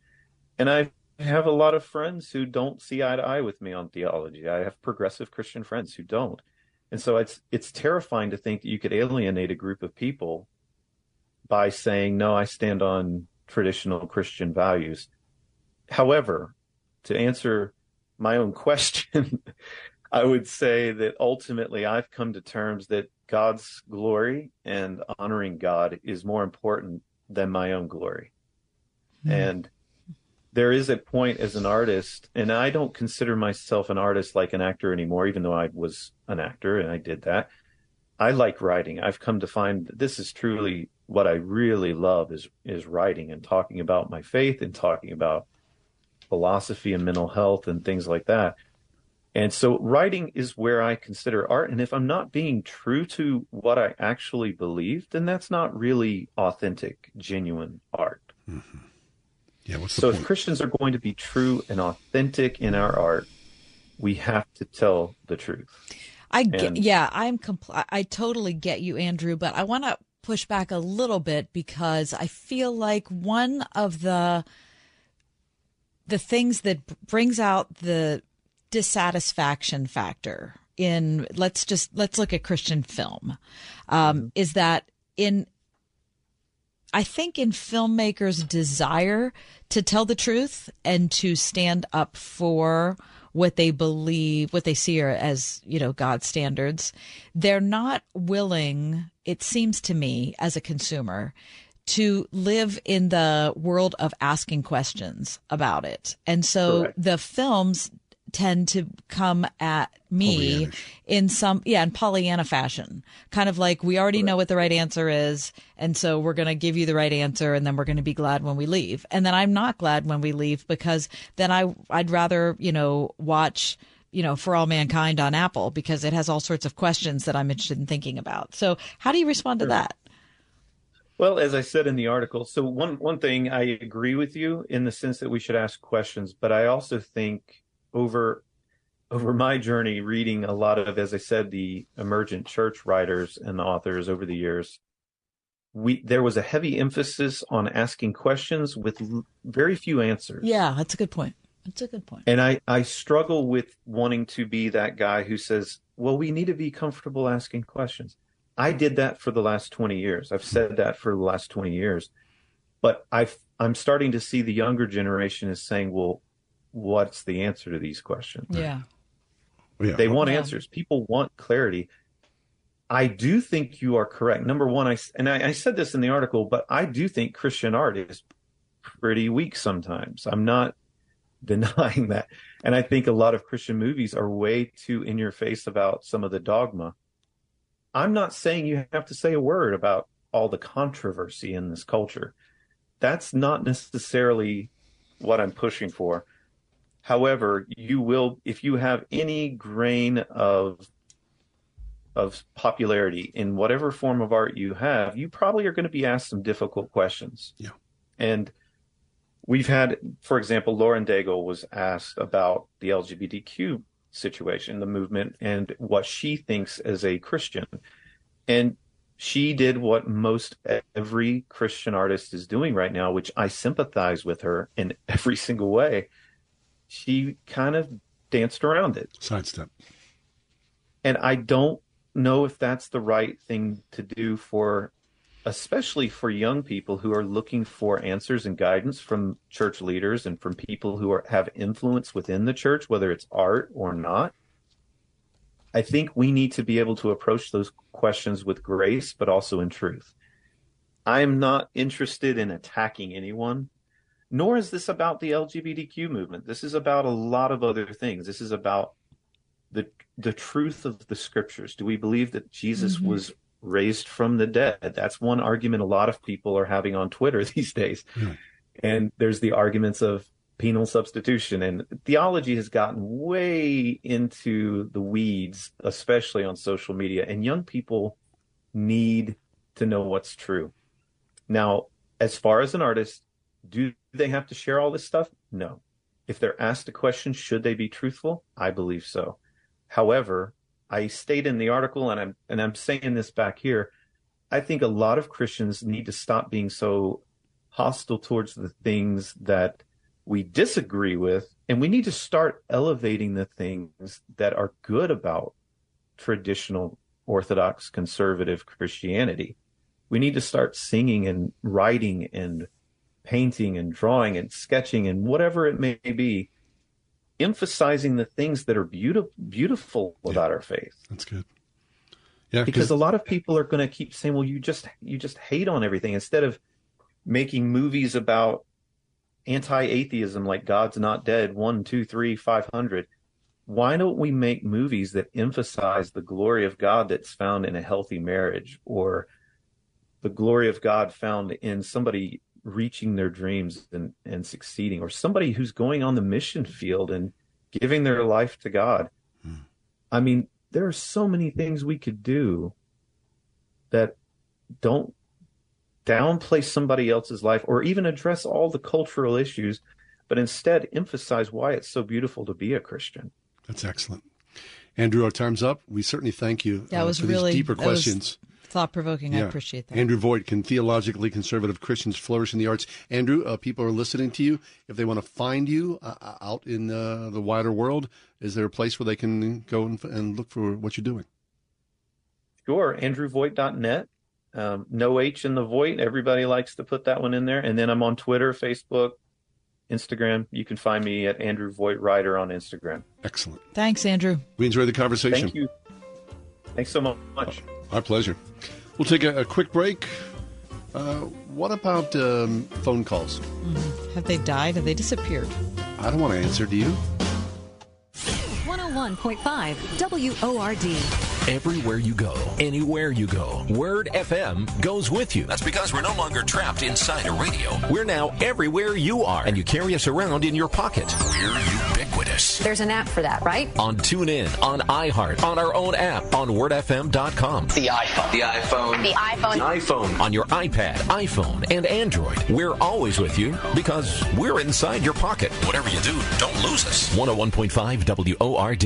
If you're a business owner, imagine getting up to $26,000 per employee. There's still time for business owners to file for the Employee Retention Tax Credit Program. This program is for business owners who continue to pay their W-2 employees during the COVID pandemic. Many businesses qualify and simply do not know it. All business types and industries may qualify. You can claim the credit even if you received a PPP loan. This is a cash payment and not a loan and can be claimed now. The licensed CPAs and tax professionals at DH Tax and Consulting have been serving business owners across the country for over 15 years. The best part is that until you receive your cash payment, you don't pay us a dime. Our tax credit specialists are available now at 833 ERC file and your tax payment estimate is quick, easy, and free. That's 833 ERC file to qualify you and your business for up to $26,000 per W-2 employee for free federal aid. Call us now at 833 ERC file. That's 833 ERC file. Attention, your withdrawal has been denied by the U.S. government. Picture a world where your every purchase is monitored, tracked, and controlled by those in power to suppress the freedoms of those they see fit. Hi, my name is Jason Hanson. I'm a former CIA officer and New York Times bestselling author. And right now, I've become very focused on the impending rollout of the central bank digital currency. This is not a work of fiction. It's a terrifying reality looming on the horizon. But there is a bit of good news. I've partnered with Advantage Gold to offer you a solution. They are specialists in converting your traditional assets, like those inside an IRA or 401k, into tangible assets such as physical gold and silver. Don't allow your money to be controlled. Claim your free gold protection kit from Advantage Gold. Call 800 900 8000. That's 800 900 8000. Advantage Gold is not an investment advisor or a tax advisor. Call 800 900 8000. Reports of new state requirements for PA public school teachers have many parents concerned about racial equity learning resources in the classroom to gender and identity politics. Now may be a great time to try Christian education, a faith focused education that believes in transparency, parents, and that values every student. Get half off a year's tuition beginning this fall at a participating school near you, like Champion Christian School in Champion, PA. Learn more at wordfm.com slash tuitions. Pittsburgh Christian Schools. Education that believes in you. The phone's ringing. Someone's calling you. What are you going to do? I usually don't answer. I mean, a lot of times I can't because I'm working or something's going on. But if, you know, if I'm just sitting around at night, I mean, I'm gonna likely not going to answer You- it. First of all, it's, if it's wait, if it's someone you know, would you answer? Even if well, not if I'm in the middle of working. But, uh, like, you if mean you're at home on the couch and it's eight o'clock and the phone rings. my phone? uh, My phone probably wouldn't ring because I'd have it off. Oh. Okay. And you would do the same thing because I've called you a bunch no, of times. really? like, oh yeah. And I've ignored your call. Yeah, of course. My apologies. Sorry, it's no big deal. I've been doing something else there. Right. Because here's the thing Yeah. it's not just you, it's Mhm. not just me. Uh, it's much worse for Gen Z because, according to the New York Post today, only one in 10 would prefer to talk to their friends and or family via a phone call. See- one in 10. Don't you get tired of typing? Yeah. And well, then. Of course, the opposite is revealed, which is, and this is easy to understand, that 90% of Gen Zs are anxious about speaking on the phone, scared of doing it. I can't have a phone conversation. You know who's excellent on the phone is is Lexi. Lexi. Now, Lexi, I'm going to bring you into the conversation. She's a rare breed here. You're a Gen Zer. Yes. And you're excellent on the phone. Fine phone skills. Oh, I appreciate that. Sometimes I feel like I'm terrible at that. No, you're not terrible at all. You're You've very, very good. Um, are you surprised by the numbers I'm telling you? Oh, not at all. Okay. I don't necessarily love answering the phone, um, but that doesn't necessarily mean that I'm bad at it. You know what I mean? Yes. But do you think that there are a lot of people who would be around your age who are? Oh, 100%. Um, I know that in my group of friends, we prefer calling sometimes Oh. because it's easier. Because, like you guys said, that it, I, if, if there's too much typing, Oh, my I, my thumbs are getting tired. Me I, too. A quick phone call is going to be way easier. Exactly. Let's get to the point in you know 60 seconds. We're done. Yeah, but there are other times where typing actually helps me think through what I'm going to say to people. I get it. And so I think it gives people a chance to think through what they're going to say rather than on the phone you can say something off the rip and you go, "Oh, wait, that's not exactly kind of what I meant. Let me rephrase and readjust." And by then it's already too late. Sure. Now, uh, according to the New York Post's article I, I continue to read, it says that an awkward phone call is one of the top three things Gen Zers say they most want to avoid in life. Well, everyone does, right? I mean, that's really extreme. The things you want to avoid in life, talking on the phone is one of them. phone calls. How many Yeah. awkward phone calls have you had in your life? Uh, By too- the thousand. Too many. But here's the thing I remember being a kid, and when someone called my house, Mm-hmm. they most likely had to talk to my mom or my dad. Right. So my friend Missy would say, Hi, Mrs. B, this is Missy. Uh, is Kathy there? And then my mom would say, Missy, how are you? And she'd say, Good, how are you? And blah, blah, blah, blah, blah. And then they would go and get me and I'd come to the phone. So those things never have to happen anymore. No, there's no portal to go through. Right. So there's you don't have No. to learn to make conversation. No. How about the? Did you have a telephone table? Yes. Right. Yeah. So we had a telephone Until table. they mounted it on the wall. Okay, no, the, the, ours was there at the bottom of the uh, living room, or the, you know, the upstairs steps. You know, uh, like a little foyer, little telephone with a place underneath for the telephone books. There were nine of us in the house. Do you think you had any chance at all for some sort of quiet phone conversation? Never. When you wanted to call a girl, how would you do that? Uh, I went to the Gulf gas station and used the payphone, and then I prepped myself very carefully. Okay, now you're going to talk about this. I mean, I had to sort of talk myself into that. Put the dime. That's how long. Put a dime into the phone and then make the phone call. It took a great leap of courage. Okay, what about in the dating world? And we need to close this conversation out a lot faster than I wish we did. But with dating, people, you know, break up with each other by text. Horrible. That'd be horrible. I mean, remember when Taylor Swift, I think she was on Ellen's show talking about the Joe Jonas broke up with her over a 27 That's second so phone call? cold. I mean, so at least that was a phone call. Lex, how do you feel about that? You should never break up with someone over text message. No. At, at the very least, call them. The best outcome, obviously, is Face in person. face, yeah. Yeah. Have you ever been broken up with via text? Uh, n- no, but I've gotten pretty close.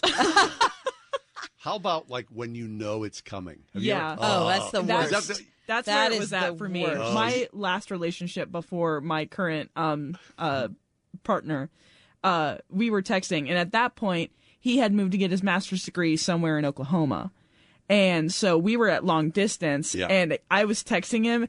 And I just, I was like, "You need to call me right now," and then we broke up. And that was that. Yep. I got broken up with on the phone. Did you? Oh, sure. Long distance. Oh, absolutely. Mhm. That was tough That's stuff. a rough pain, isn't, Isn't it? that? That's just, that's a deep, searing agony. Uh-huh, I see it. Until a month later, you realize, I'm so much better Oh, off. I'm so goodness. grateful that happened. I hear that. All right, uh, take a quick break. How about uh, fundraising for East Palestine? That's next.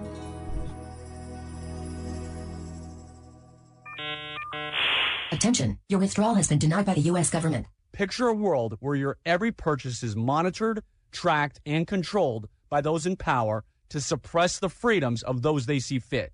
Hi, my name is Jason Hanson. I'm a former CIA officer and New York Times bestselling author. And right now, I've become very focused on the impending rollout of the central bank digital currency. This is not a work of fiction. It's a terrifying reality looming on the horizon. But there is a bit of good news. I've partnered with Advantage Gold to offer you a solution. They are specialists in converting your traditional assets, like those inside an IRA or 401k, into tangible assets such as physical gold and silver. Don't allow your money to be controlled. Claim your free gold protection kit from Advantage Gold. Call 800 900 8000. That's 800 900 8000. Advantage Gold is not an investment advisor or a tax advisor. Call 800 900 8000. Do you have heart failure and often hear, Those stomach issues ruined your birthday. You're too tired to play catch, Grandpa. Sweetie, you haven't touched your tools since the carpal tunnel syndrome diagnosis. if these seemingly unrelated symptoms sound familiar, talk to your cardiologist. Ask about transthyretin amyloid cardiomyopathy, or ATTR-CM, a rare and underdiagnosed disease that gets worse over time. Learn more at connecttoyourheart.com. That's connecttoyourheart.com. Sponsored by Pfizer. The roar of our engines, the pump of our heartbeats, the pedal to our metal, the sparks that ignite us, the pistons that push us, the passions that drive us. From the feelings that move us to the places that pull us on the roads that unite us. With nearly 6,000 stores and over 17,000 auto care centers, Napa has America's largest network of parts and care, here to keep you firing on all cylinders. People always ask me, why should I call Mr. Rooter Plumbing? Here's why. Our owner, Bob Bill, learned plumbing from his father, who started plumbing in 1964. His father taught him to do it right the first time, and that's what Bob passed on to all of our plumbing technicians today. If you need a plumber, call Mr. Rooter. Always available for big and small jobs. Plus, mention you heard this ad on Word FM and receive 10% off your next service with us. Call 412 Rooter 2 today. Trip to Europe. Visit all 30 Major League Baseball stadiums. Go skydiving. Okay, so you know what you want to do in retirement, but do you know how to get there? Tune in to Your Retirement Blueprint with Kurt Kenodic and Ethan Lane of Accurate Solutions Group Saturdays at 10 a.m. to get answers to your retirement planning questions. Plan today so you can do the things you've always dreamt about doing in retirement. Listen every Saturday morning at 10 to Your Retirement Blueprint with Accurate Solutions Group. Investment advisory services offered through ASG Investment Management, LLC. In February, when um, a million pounds of haz- hazardous chemicals was dropped from a, um, a train, a Norfolk Southern train in East Palestine, Ohio, uh, almost 5,000 residents, of course, have been deeply anxious about the toxic substances that uh, are present in the air and the water and the soil. So uh, there's a local church, the First Church of Christ in East Palestine. They announced a fundraising drive to provide air purifiers to families and local partnerships uh, with um, companies called Germ Solutions USA.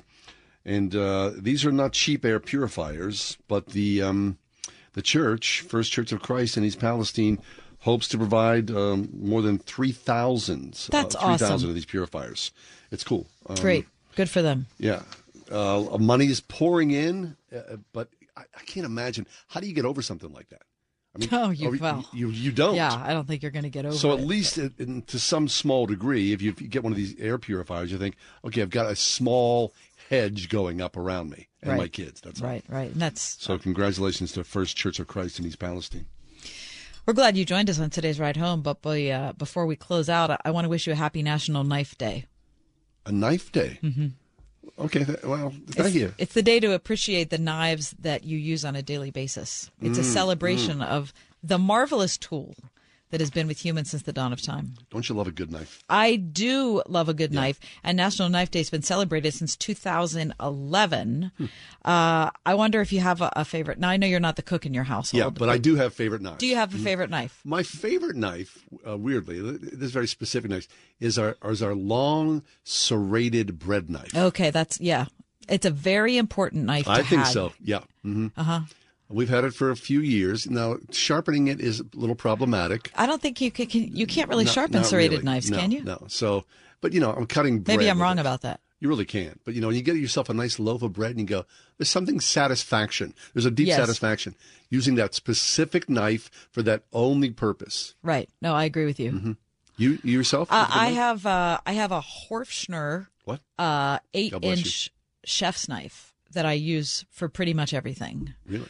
But I was just at my uh, niece's house over the weekend, Mm-hmm. and she had a six inch uh, chef's knife from Shun, S H U N. Really? And I'm super interested in acquiring that Interesting. because I always use the eight inch. All of a sudden, I'm a small person. The six inch was very nice. I like it. It was very nice. It has one of those blades. It's kind of like, um, like there are kind of divots in the actual blade so that when you're slicing a tomato, it doesn't stick to oh, the blade. yeah, sure, sure. Do you know what I mean? Very nice.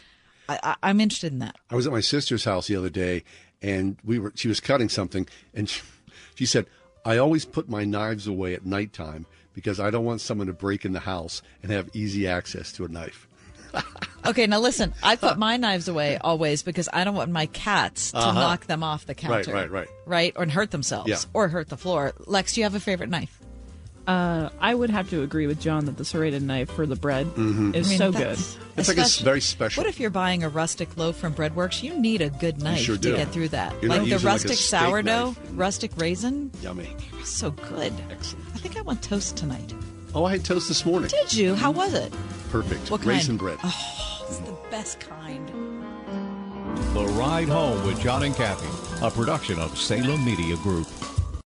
Three star general Michael J. Flynn, head of the Pentagon Intelligence Agency, knew all the government's dirty secrets. He was one of the most respected generals in the military. Flynn knew what the intel world had been up to. He understood its funding. He ordered the first audit of the use of contractors. This set off alarm bells.